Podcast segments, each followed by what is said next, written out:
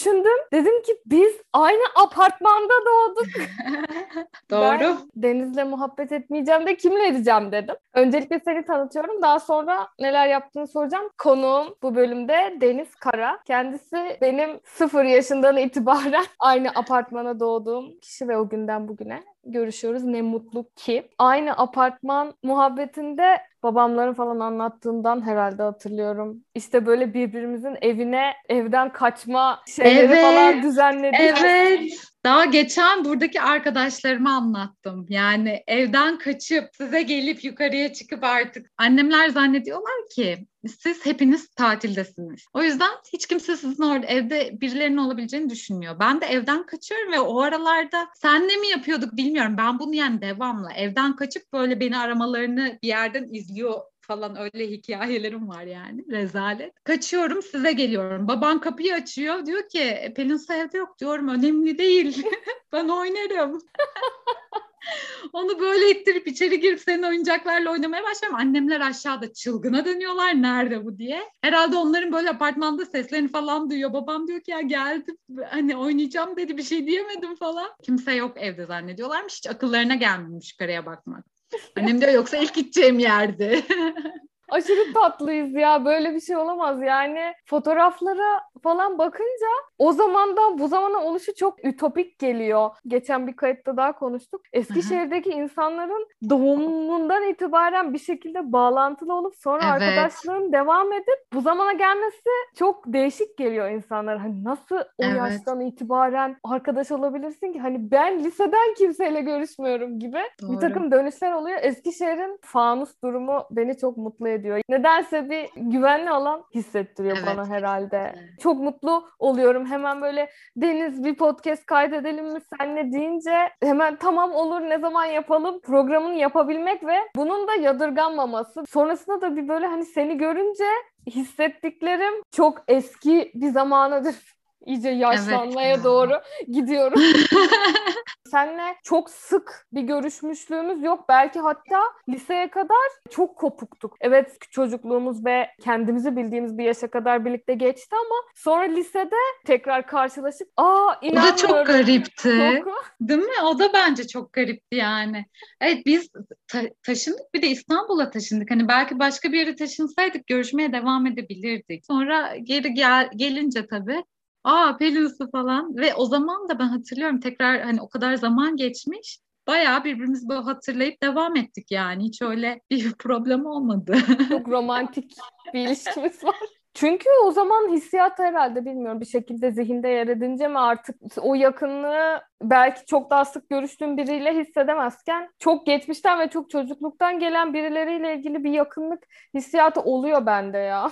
Psikolojim Hı hı. bozuk galiba. En son lisede görüştük herhalde. Lise zamanı görüştük. Sonra sen neler yaptın? Biraz bize anlatır mısın? Doğru diyorsun aslında. Yani doğduğumuz anda sanki arkadaştık. Evet. Yani böyle fotoğraflarımız var. İkimizin de daha küçücüğüz falan. Çok tatlı, çok hoşuma gidiyor. Liseden sonra işte AFS ile bir yıl Brezilya'ya gittim. Ondan sonra döndüm, üniversiteye başladım. İTÜ'de okudum. Malzeme metalürji mühendisliğini bitirdim. Sonra tekrar staj için Viyana'ya gittim, Avusturya'ya. Ondan sonra dedim ki çok güzelmiş. Buralarda biraz kalayım ben. Bir fırsatlar aradım, ne yapabilirim, ne edebilirim diye. Master programı buldum burada, Almanya'da, Münih'te. Sonra onu başladım. Üç buçuk yıldır buradayım. Bitti. Şimdi artık çalışmaya başlayacağım. Yani şu an çalışıyorum zaten. Ama böyle bir geçiş aşaması gibi. Öyle herhalde bir süre daha buralardayım gibi gözüküyor. Zaten en başından beri böyle o Brezilya'ya gidiş hikayemden beri hep böyle bir yurt dışında bir şeyler yapmak istiyordum. Çok merak ediyordum. Yani o istek herhalde devamlı seni araştırmaya itiyor. Çok fazla böyle yollarını aradım diyeyim. Yani hiçbir şey böyle pat diye karşıma çıkmadı. Ben birazcık yolları zorladım açıkçası. Yani o Brezilya deneyiminden sonra biraz böyle iştahım kabardı. Dedim ha ne güzel bir şeymiş, neler varmış, bir tane hayatımız var, daha neler yapabiliriz falan.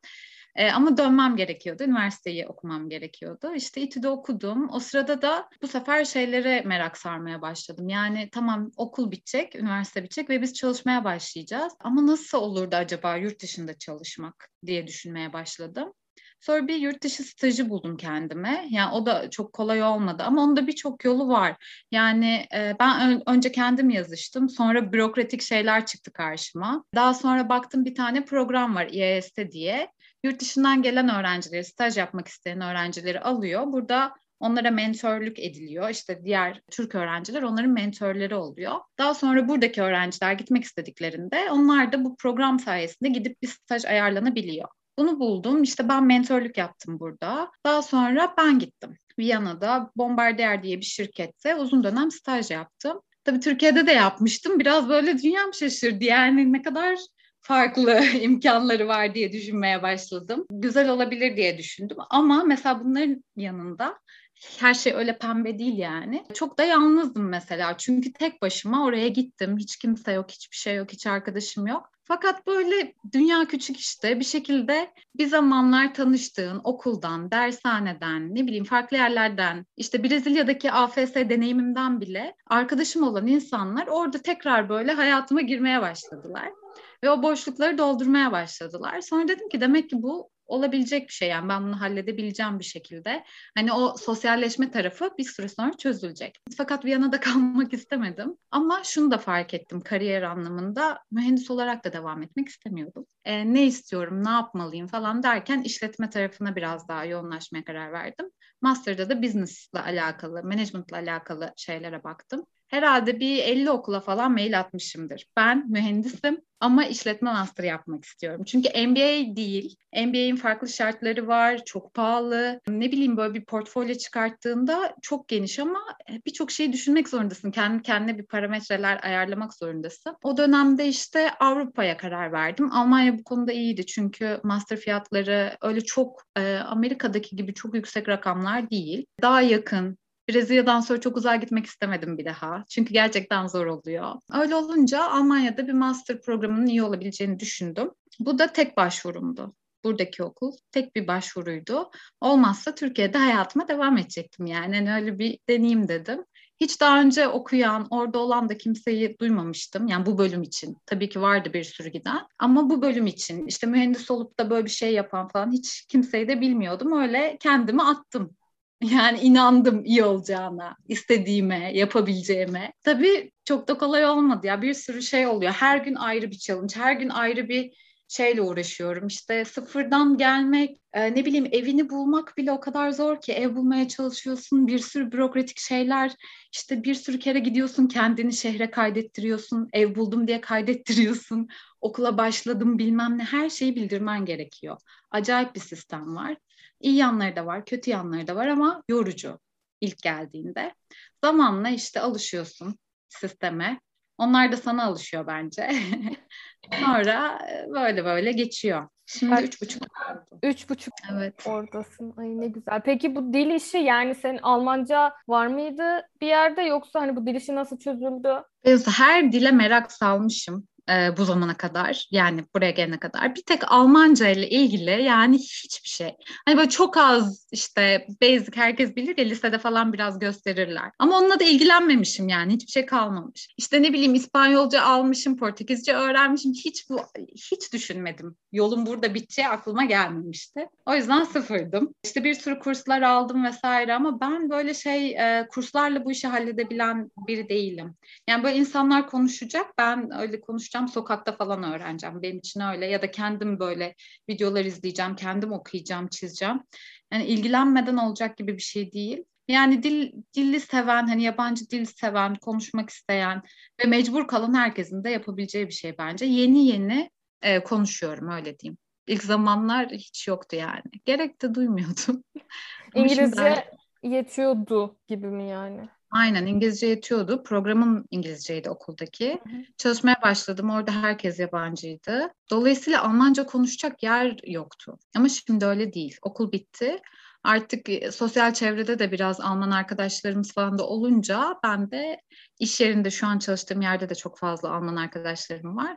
O yüzden artık biraz mecbur kaldım. Bu dedin ya kursla yapabilen biri değilim diye o konuda ben de söyleyeyim ve bu dil bariyeri durumunun konuşmak zorunda kalmadan gerçekten benim için de aynı şey geçerli ve şimdiye kadar da bir konuşma zorunum olmadı. Ama bu senin bu bariyeri aşmakta ve hani insanlar konuşacak, ben duyacağım, sokakta birileri konuşacak, ben öyle konuşacağım demen muhtemelen hani Brezilya'ya gidişin daha küçük bir yaştaydı ve belki de tüm ön yargılardan arınmış ve her şey açık bir yaşta gittin. Çünkü dille ilgili yaş ilerledikçe özgüven düşüklüğü ve cesaretsizlik, korku çok daha yükseliyor diye düşünüyorum. Ben en azından kendi açımdan. Yani ama buraya gelip de şey de var tabii. Biz belki bir başka bir türü oluşturuyor olabiliriz ama mesela hiç İngilizcesi de o kadar iyi değilmiş. Fakat işte buraya gelmiş, çalışmak istiyor ve kendini bir anda bu durumun içine atıyor. Onlar en hızlı ve en güzel öğrenenler. Çünkü onlar bir anda böyle mecbur bırakıyorlar kendilerini ve işin peşini bırakmıyorlar. Bence en çok yol kat eden onlar oluyor. Yani kursta yapıyorlar, ne bileyim işte bir sürü kaynaktan takip ediyorlar, izliyorlar, okuyorlar, dinliyorlar. Hani o daha farklı bir proses. Ama benimki yani biraz kendi mecbur hissetmekle alakalı. Dediğin gibi özgüven konusunda katılıyorum. Birçok insan utanıyor. Ben de ilk geldiğimde yani böyle konuşurken çok utanıyordum. Hala Alman arkadaşlarım bana gülüyor, gülebilirler. Yani ben zor bir şey yapıyorum. Onlar zor bir şey yapmıyorlar. Ben de onlara Türkçe bir şey öğrettiğimde onlar da söyleyemiyorlar yani. Çok komik söylüyorlar. Ben de gülüyorum. Hani bunlarda utanılacak gerçekten hiçbir şey yok. Yani onu anlayınca ve başka türlü olmayacağını da görünce işte diyorsun ki tamam artık yani konuşacağız. Yapacak bir şey yok. Evet o eşiği aşmak çok önemli ya. Benim için her zaman büyük bir problem olmuştur yani bu dil meselesi. Şu an çalışıyorsun. Nasıl bir yerde çalışıyorsun peki? Şu an çok ilginç bir yerde çalışıyorum. Eskiden tabii bir küçük bir startupmış. Şimdi artık büyüdüler. Fakat mentalite olarak hala bir startuplar. Yani bizim çalıştığım, şu an çalıştığım ekipte bir yönetici yok. Ekip lideri yok. Kimse seni denetlemiyor. Çok acayip bir sistem. Yani alışmışız. İşte yukarıdan gelecek hani söylenecek yapacağız, teslim edeceğiz, deadline yok mu falan devamlı böyleyim. Ama öyle bir sistem değil. Çok karmaşık. Hala anlamaya çalışıyorum. İşte bir sene önce şöyle bir karar alıyorlar. Bu ekip liderini biz e, indirelim. Onun görevlerini paylaşalım. Yapabiliriz diyorlar yani. Finansı biri alsın. İşte işe alımı, satışı bilmem ne. Kim ne istiyorsa. Ve içerideki adamlar da şey değiller. İşte mühendis falanlar. Hani IT'de çalışan mühendisler. Bu konularda çok bilgileri olan insanlar da değiller. İlgileniyorlar ve karar alırken kimse tek başına değil. Yani herkes katkıda bulunuyor. Dolayısıyla başına patlamıyor. Hani yanlış bir şey olmuyor günün sonunda. Fakat bana çok yabancı yani daha ayak uyduramadım. Böyle bakıyorum kimse bana bir şey demeyecek mi? Hani yaptım bitti ama hemen atayım mı falan Deniz tamam acele etme. Ne yapacağımı anlamadım yani öyle bir yer. Peki işletme yönü mü daha yüksek sende? Hani çalıştığın pozisyon bakımından yoksa mühendislik olarak mı daha fazla şey yapıyorsun şu anda? Ya şöyle alan değiştirmiş oldum tabii ki. Bu beni her, seferinde sıfırdan başlatıyor. Yani malzeme okudum. Malzemeyle hiç alakalı bir şey değil. Burada işte bilgi sistemleri, IT tarafında çalışan mühendisler var ve işletme tarafında işte onların o software'ları geliştirmesi için, yazılımları yapmaları için işte projeler var. O projelerde yönetim tarafında yani project management diye geçiyor. Onu öğrenmeye çalışıyorum. Biraz daha böyle teknik tarafta değil ama bilmem de gerekiyor. Şu an işte onları öğrenmeye çalışıyorum. Ama benim için yepyeni bir dünya yazılım çalışıyorum ve birçok terimi bilmiyorum, birçok şeyi anlayamıyorum. Bunların hepsini öğrenmeye çalışıyorum işte şu an bu kadar cesaretli bir şekilde kendini hiç bilmediğim bir alana atmak gerçekten helal olsun. Nasıl buldun peki bu işi? Ya şöyle okurken sana çalışma imkanı sağlıyor. Bu çok güzel bir şey. Öğrenci çalışan veya stajyer gibi geçiyor adın ama yaptığın işler pek öyle olmuyor. Sana gerçekten sorumluluk veriyor ve birazcık da sistem buna dönmüş. Hani yeni birini almak yerine o kadar çok öğrenci alıyor ki ve bu öğrenciler de genelde master yaşı büyük yani burada. Hani 20'lerin sonlarına doğru insanlar oluyor. Dolayısıyla bütün iş yükünü onlara böyle dağıtıp hani hem öğretiyoruz gibi. E, ben de bunu böyle güzel bir fırsat olarak düşündüm. Çünkü hiç bilmediğim bir alan. Hani en azından öğrenmiş olurum. Bu, bu yalpalarken hani bir, biraz da işte e, kimse de benden çok bir şey beklemez diye düşündüm. Ama tabii öyle olmuyor. İşte öğrenciyken okulun adı sayesinde iş bulmak çok zor değil. Zaten ihtiyaçları var. Bir de dediğim gibi üst düzey alacağını öğrenci alarak bu işi hallettiği için, daha ucuza kapattığı için e, çok fazla da ilan açılıyor. Yani iş bulunabiliyor öğrenciyken. Sonra da zaten oradan devam ediyorsun mezun olunca. Yani devam Aynen. etme şansı çok yüksek olduğu için bir problem olmaz. Evet. Ya orada kalıyorsun ekibinde. Çünkü sana zaten bayağıdır bir şeyler anlatmış oluyorlar, göstermiş oluyorlar. Hı hı. Veya işte yine benzer alanlarda çalışan. Yani benim bu bir önceki çalıştığım yerle şu anki çok paralel gidiyor. Alyans Teknoloji'de çalışıyordum e, şeydeyken, master yaparken. Şimdi bu onların bir startup'ı. Şu an çalıştığım yer. Ama biraz daha danışmanlık üzerine gidiyor buradaki. İş dışında çalışma şartları nasıl? Yani iş dışında neler yapıyorsun? Mesela görüyorum, geziyorsun. Özgünü ve imge suyu. Tabii fırsat buldukça doldurmaya çalışıyoruz. Çünkü hafta içleri yoğun geçiyor. Öyle söyleyeyim. Ama mesela Almanlarda genelde belli bir saatte bırakırlar yani. Ya erken başlarlar, erken bırakırlar ya işte geç başlarsa geç bırakır ama çok geç saatlere kadar çalışma alışkanlıkları yok. Onlar böyle akşamlarını kendilerine ayırıyorlar. Hatta master'da da bu böyle olmuştu. Almanlar işte kütüphaneye gidiyoruz ders çalışmaya. Sabah 7'de falan dolduruyorlar. Bütün çalışma yerleri dolu, kütüphane dolu. Kütüphanenin önünde sıra var. Hepimiz Türkler. Gelmişiz geç. Bize yer yok yani. Akşam böyle 5 falan oluyor full içeride Türkler var. Başka hiç kimse yok. Çünkü Almanlar sabah başlayıp bitiriyorlar sonra.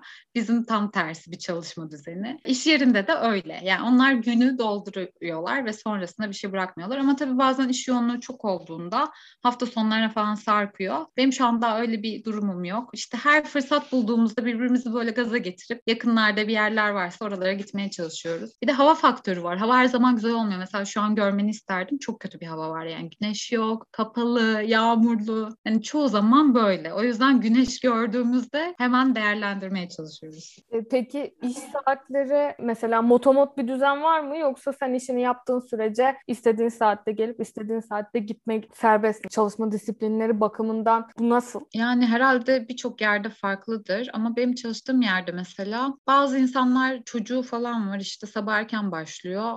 Dörtte dört buçukta bırakıyor. İşini yaptığı sürece insanlar her şey okey. Yani şey mantığı yok galiba biraz Türkiye'de o var. Hani uzun saatler kalayım ben çalışıyorum falan. Var mı öyle bir şey? Var tabii ki olmaz mı? Yani ben, ben çalışıyor gözükeyim de falan. Onlar pek yok. Çünkü işini bitiren niye dursun ki gidiyor yani. Kimsenin umurunda değil. Sen işini yaptığın sürece kimsenin umurunda değil ne zaman gelip gittiğin. Mükemmel bir çalışma sistemi. Bu böyle olacaktır diye düşünüyorum. Bir noktada orada da olacaktır yani. Çünkü bu sürdürülebilir bir şey değil bence. İnsanları devamlı saatlerce, uzun saatlerce oralarda tutmak. Ki yani şu anda herkes online çalışmaya da yöneldi artık. Bilmiyorum senin için nasıl? Sen gidiyor musun yine? Gidiyorum gidiyorum yani adliyeler açık, duruşma var.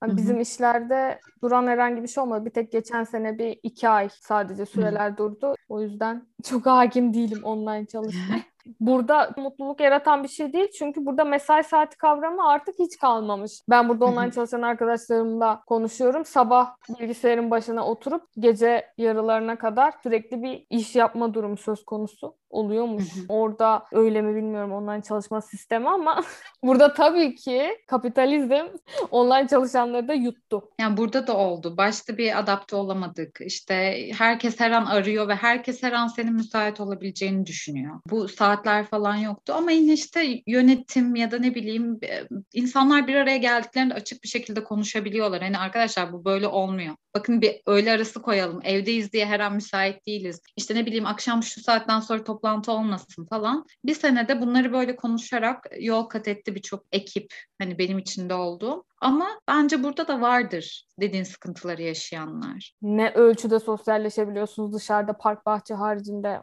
Yani hep dı- dışarıda. Yani yazı rahat geçirdik. Yaz orada da rahattı öyle hatırlıyorum. Sonrasında işte sonbahardan itibaren bayağı her şeyi kapattılar. İşte evlerde görüşmelerimizde de sınırlama getirdiler. Yani kişi sayısı olarak. Hani official olarak. Tabii ki insanlar yine görüştü bence. Birbirimizi görebildiğimiz kadar işte biz de görmeye devam ettik. Dışarılarda olmaya çalıştık ya da işte evlerde toplandık ama bizim için zaten küçük bir çevremiz var yani. Öyle aileler, akrabalar ne bileyim farklı farklı şeyler olmadığı için hani zaten küçücük bir çevremiz var. Onları görmeye devam ettik. Sosyal sağlığımız açısından. Başka bir arkadaşım da yine Almanya'da o bu ev bulma işlerinin meşakkatinden bahsetmişti de işte Evet. sıraya giriyormuşsun 50 kişi aynı anda bir eve bakmaya gidiyormuş sen ev sahibine kendini beğendirmek için bir Neler sürü şey neler. yapıyormuşsun. Biraz sıkıntılıymış da o yüzden merak ettim senin de var mı yaşadığın bu tarz tuhaflıklar diye. Ya evet yani ilk geldiğimde evim yoktu zaten. Ve ben burada ev bulmanın bu kadar zor olduğunu bilmiyordum. okuldan kabul aldım falan da çok geç belli oldu. Hani çok kısa zamanda birçok şey yapmam gerekti. Olmadı yani. Geldim evim yok. Arkadaşımda kaldım bir hafta iki hafta. Sonra bir, bir ev buldum falan. Böyle yaşlı bir kadınla bir e, Alman bir kadınla birlikte kalacaktık. Anlaşamadık. Yani çok beni zorladı öyle söyleyeyim.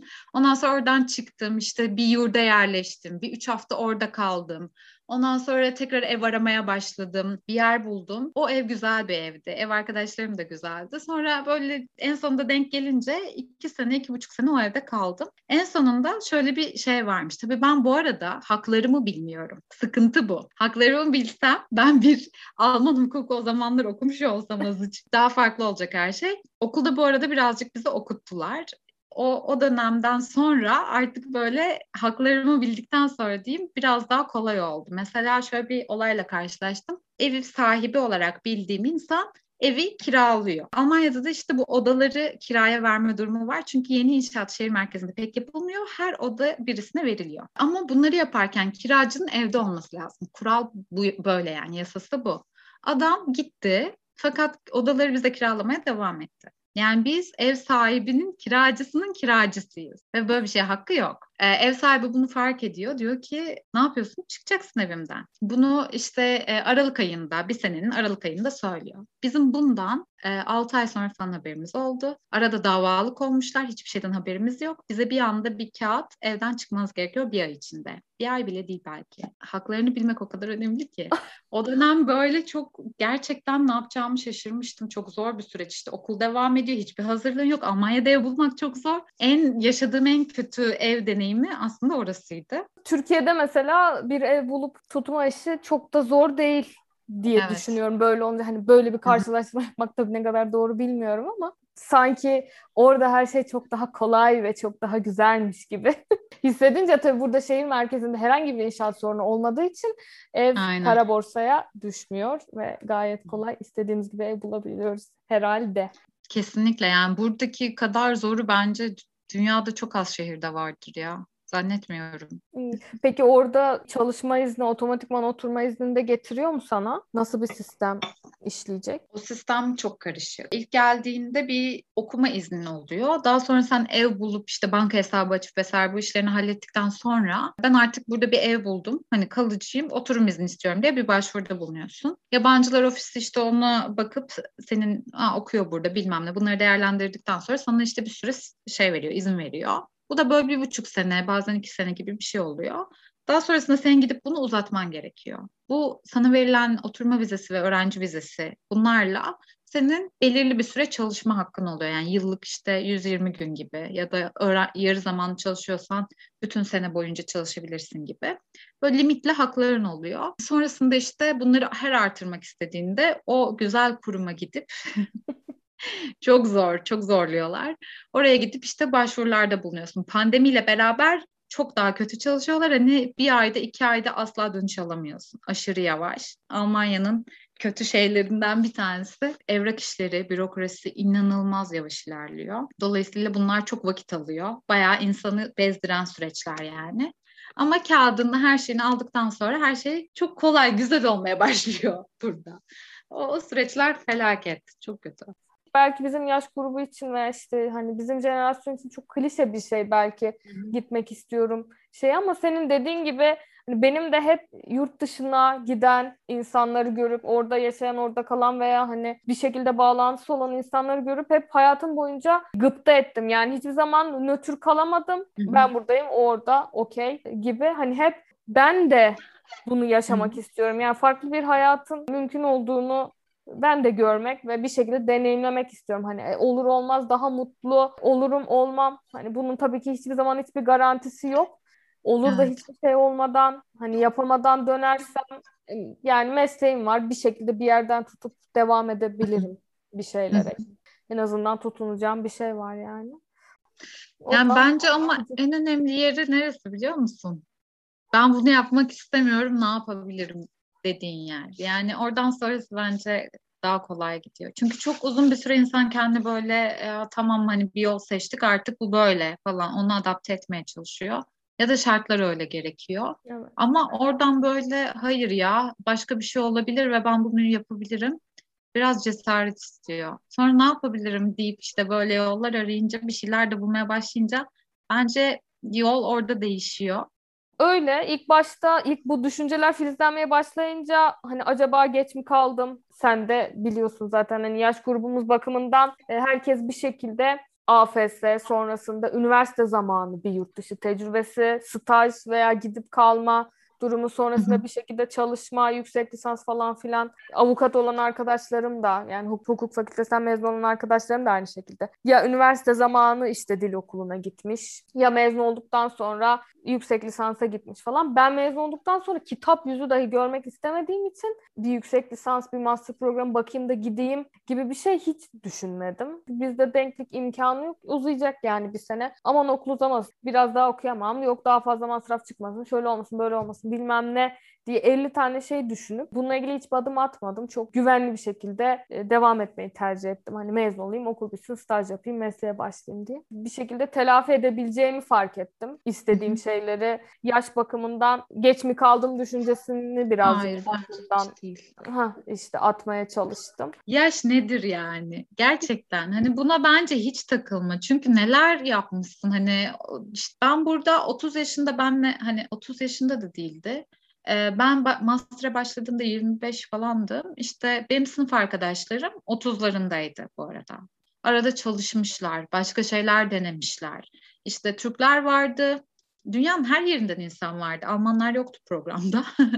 Hep böyle farklı farklı yerlerden ama yaş ortalaması inanılmaz yüksekti. Master dediğin şey zaten hani çok küçük bir yaşta olmayacağım belli. Ancak işte önceden bachelor yaptığın şeyin üstüne bir daha devam ettiysen hiç ara vermeden o zaman tamam belki onlar için daha erken yaşlar olabilir ama genel olarak hani benim yaptığım gibi bir şeyde zaten yaşlar çok büyük. İnsanlar arada denemişler, aramışlar, bulamamışlar, mutlu hissetmemişler. Gelmiş bir daha 33 yaşında benle birlikte okudu yani. En sevdiğim de arkadaşım bu arada. Bilmiyorum 33 yaşında, 35 yaşında hani dedi ki olmadı. Ben bir de buradan bir şeyler deneyeyim. Bir daha öğrenci olayım. Yani hayat tıkandı. Mutlu değilim. İstediklerimi yapamıyorum. İnsanlar bunu yaptılar, bitirdiler. Çok da iyi bir şekilde hallettiler. İşte Almanca öğrendiler hiçbir şey bilmezken. Benden hızlı gidenler oldu. Yani olabiliyor. İnsanlar yaptılar. Ben de artık bir şeyler sapsın istiyorum hayatımda. Böyle gelip böyle gidemez bizim yaşadığımız biraz daha travmatik 90'larda doğmuş. İşte onların sonlarını yaşamış. Daha böyle özgür özgür bir ortamda büyümüş. Daha sonra da bunların böyle giderek değiştiğine tanık olmuş bir yaş grubuyuz biz. Birçok şey değişti. Hani o baştaki alıştığımız ortam değişti. Dolayısıyla bu yeni düzene adapte olmakta bence biz daha büyük sorun yaşıyoruz. Yani bu bu kadar insanın bu yaş aralığında kendini yurt dışında bir şeyler aramasının, birçoğunun gitmesinin, kalanların da kendini rahatsız birçoklarının hissetmesinin sebebi bence bu adaptasyon sorunu. Yani biz gittiğimizde yaşıyoruz, kalanlar da oradaki hayatlarında yaşıyorlar. Yani ya da benim için de hani oradayken bir adaptasyon sorunu yaşamaya başladım ben. Çünkü birçok şey değişmeye başladı ve kendimi eskisi kadar rahat, iyi, e, mutlu hissedememeye başladım. Bence bu bizim böyle bütün bir jenerasyon olarak hissettiğimiz, hepimizin hissettiği bir şey. Yani tabii çok genelleme yapmayayım ama bizim çevremiz için konuşayım en azından. Öyle yani benim çevremde öyle sürekli bir şeyleri sorgulama, sürekli bulunduğu yerle ilgili bir memnuniyetsizlik ve sorgulama hali. Evet bu bir şeylerin gelişmesi için yani kendi herkesin kendi özelinde kendini geliştirebilmesi için çok güzel bir şey. Ama aynı zamanda gerçekten psikolojik olarak da bir yıkım yaratıyor çoğu Tabii zaman. Ki. Türkiye'de yaşadığımız için şartlarımız çok kısıtlı. Bir şeyler yapmak istiyoruz ama bizi baskılayan adım atmamızı engelleyen o kadar fazla dışarıda faktör var ki yani bir de şöyle biz çok fazla şey de düşünüyoruz. Yani burada mutlu değilim. Bir de şunu deneyeyim. Bir adım atayım. Mesela ben onu yapamıyorum. İşte şu ne olur, bu ne olur. Döndüğümde dönmek zorunda kalırsam döndüğümde ne olur? Gittiğimde şu kadar zaman geçtikten sonra şu ne olur, şu ne yaparım? Bir salamadık yani kendimizi. Öyle bir problemimiz de var bence. Valla salacaksın kendini. Yapacak hiçbir şey Gerçekten yok. Yani öyle. kendini birazcık hani bu zamana kadar böyle yaptın. Böyle oldu sonuçları. Bir de başka dene bakalım. Hani bir ucunu göremediğin bir şey dene. Bir at kendini bilinmez bir şeye denemiş olmak için. Yani çünkü başarılı bir şeyin arkasında o kadar çok başarısızlık hikayesi var ki birçok şey yolunda gitmiyor. Ama en en sonunda hani ben hep kendimi şeyle ayağa kaldırıyorum. Sen çok istedin. Bunu sen istedin. Buraya geldin. Bak şimdi vaktin yok senin de öyle düşmeye, üzülmeye, kendini moralini düşürmeye.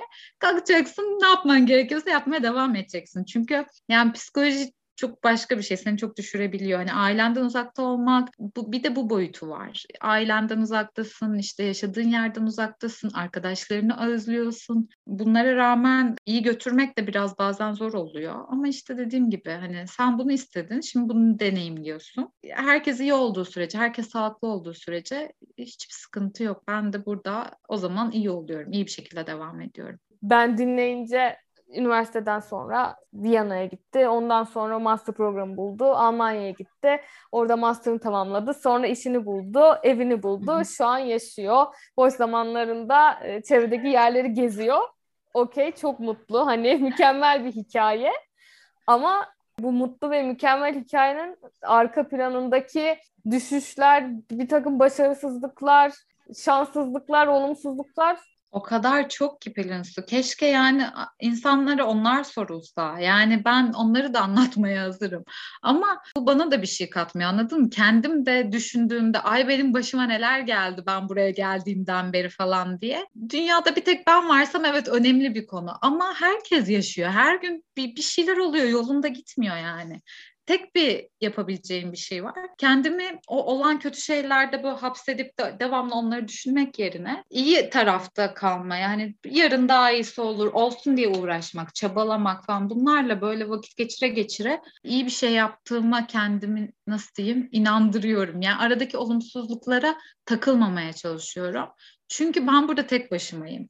Mesela kötü bir şey olduğunda tabii ki arkadaşlarım var. Yani her birçok arkadaşım var. Kalabalık bir çevrem var burada ama mental olarak düştüğünü düşünelim. Hiç kimsenin yardım edebileceğine inanmıyorum. Bence bir insanın kendi sorumluluğu oradan çıkmak. Yani negatiften çıkmak herkesin kendi sorumluluğu ve kolay bir şey gerçekten değil. O yüzden benim hep böyle burada şeyim Aa, vaktin yok, düşürmeyeceksin kendini. Bir şekilde de ayakta duracaksın. Sonra yine sen uğraşacaksın bak falan. Hep böyle kendimi telkin ede de yani çok düşürmemeye çalışıyorum. Yoksa inan o kadar fazla şey de yolunda gitmiyor ki. O kadar beklenmedik abuk sabuk şeyler oluyor ki ve e, sistem çok farklı. Türkiye'deki gibi değil. Birçok şey çok yavaş. Birçok şey çok farklı ilerliyor. Yani ayak uydurmak çok zor ama bunları konuşmuyoruz işte. Hep böyle yurt dışına gidenler gayet güzel işte okulu bitirdik onu yaptık bunu yaptık. evet bize uzaktan bakınca Instagram'dan çok güzel gözüküyor. e tabii canım ama herkesin hayatı öyle gözüküyor yani o orası öyle. Herkes bir şeylerin savaşını veriyor ama gün sonunda. Çok teşekkür ederim. Gerçekten yani o kadar keyifli oldu ve seni gördüm ve o kadar mutlu oldum ki. Ben de inanılmaz. O zaman şimdi veda vakti diyorum. Hoşçakalın. Hoşçakalın.